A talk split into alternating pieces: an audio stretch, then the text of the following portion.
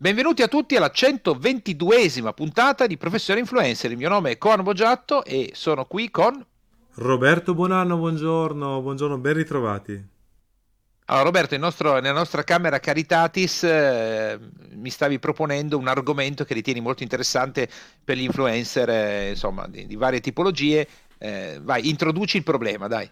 Allora sì, ehm, abbiamo parlato molto spesso in diverse, diverse puntate della necessità di fare una pianificazione, attrezzarsi, sì. creare un programma, metterlo in atto, ogni giorno andare avanti, rispettarlo, essere costanti, coerenti, eccetera, eccetera, eccetera.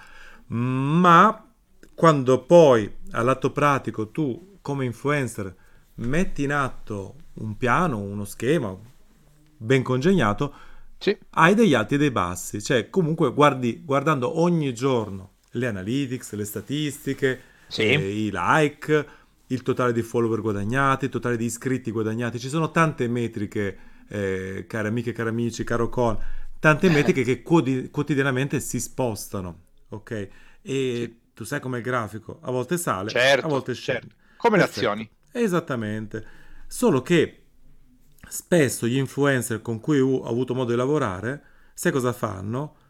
Mm, non pensano immagino. a lungo termine, quindi non pensano che per esempio se questi, per questi tre mesi, da gennaio a giugno, scusa, da, da, da, da, aprile a giugno, ho impostato una strategia, la sto mettendo in piedi, eh, sto facendo tutto come previsto, chiaramente oh, ci sarà lunedì che fai 1000 visualizzazioni, martedì certo. 800, mercoledì 2000, insomma, loro ogni volta che vedono un risultato basso nel quotidiano si attapirano, si demoralizzano, si deprimono.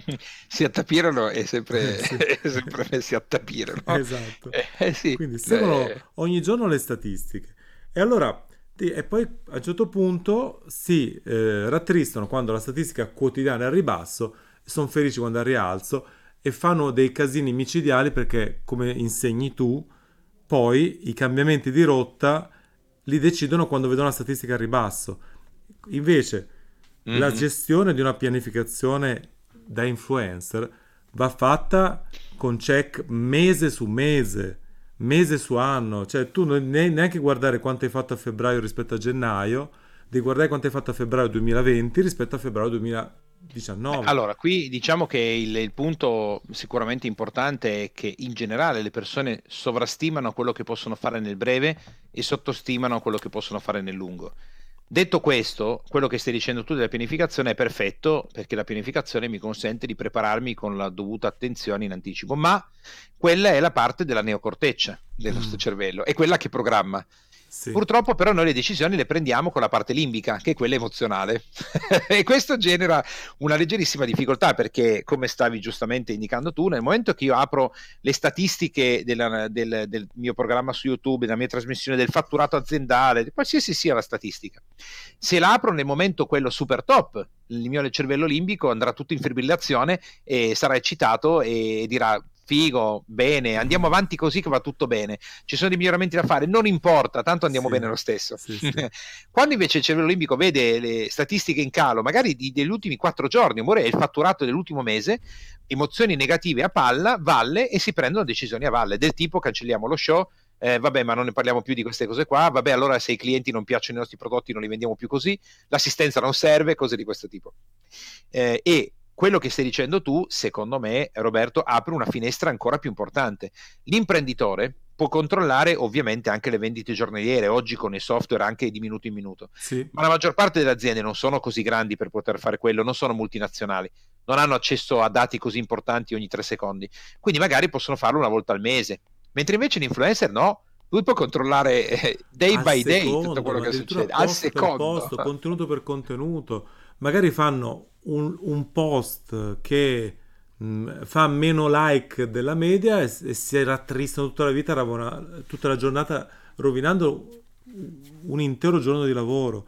Sì. Eh, è molto importante distaccarsi, distaccarsi da questi risultati quotidiani. Poi chiaramente se nel trimestre hai avuto un meno 90% rispetto al trimestre scorso, evidentemente hai messo in campo una strategia che non era corretta. Esatto, perché qua il tempo, problema, il problema dell'influencer, Roberto, che tu sai meglio di me, il, il punto è che il, il, modo perfetto per distaccarsi dalle metriche è non guardarle. Cioè non le Sì. guardo e me le distacco, Loro ma dicono così che è un errore, però. se non guardo le metriche non so più quello che sto facendo. Esatto. Quindi, ad esempio, facciamo un esempio concreto nostro di professione influencer. Abbiamo tutto il grafico di tutti i download puntata per puntata. Abbiamo download, eh, abbiamo giornate dove abbiamo fatto 1400 download in una sola puntata. Abbiamo giornate dove abbiamo fatto 200. Ci sono giornate che in sequenza facciamo magari 200 download, 210, 230, siamo bassi. Giornate dove facciamo 1500, 1300, 1500, 1300. Eh sì. Ora, se io non guardassi le metriche o noi non guardassimo le metriche, cosa potrebbe succedere? Non sappiamo quali sono le puntate che interessano di più, non sappiamo se ad esempio piace di più quando siamo insieme, solo tu, solo io, io con quell'argomento, noi insieme con quell'altro, che c- a noi è molto utile. Eh, in contemporanea però potremmo deprimerci se noi guardiamo l'ultima magari fetta in cui, che ne so, due settimane fa per quattro giorni abbiamo fatto schifo come download, potremmo pensare di dire vabbè dai allora non gli interessa e così via. Qual è il il barbatrucco? Il barbatrucco è quello di allargare il grafico. Non, non c'è, Mm. non c'è altro modo, perché se io vado nel dettaglio, la mia mente andrà a focalizzarsi solo su quello slot temporale, prendendo quello slot temporale e allargandolo dicendo lo show va male Già. il mio va- vado male. Io devo prendere la statistica e allargarla.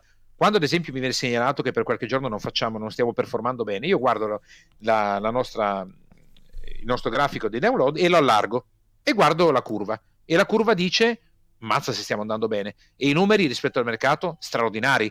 Ok, come mai negli ultimi quattro giorni invece abbiamo fatto solo 200 download? E scopri che magari, dico una stupidaggine Roberto, abbiamo parlato di, di pizze fichi eh, eh, probabilmente la parte alimentare non interessa. Potrebbe essere, o potrebbe essere casuale, non lo sappiamo. Continuiamo a lavorare, a un certo punto, come abbiamo fatto circa 5-6 giorni fa, io ho detto tiratemi fuori un attimo quali sono le puntate di statistica più alte, quelle più basse, se siamo insieme, se ci sono solo io, c'è solo Roberto, di cosa stiamo parlando. E da lì hai un'idea, ad esempio Bene. alcune puntate di attualità vanno molto, piace molto il fatto che siamo insieme, ci sono tante cose. A bocce Quindi io ferme, cioè con calma, Sì, e io- magari con distacco. Io la parola distacco la voglio sottolineare molto in questa, in questa situazione. Cioè, se, se i risultati non sono quelli che ti aspetti, non è che se tu, come diceva Fantozzi, una merdaccia. Ok. Ci possono essere mille motivazioni. Sì, cioè, è quel... è- intanto hai creato una strategia, l'hai studiata, l'hai confrontata con persone esperte, l'hai confrontata, che ne so, se ce l'hai col manager, con la gente, con il responsabile del network, con l'amico, col parente, con altri influencer.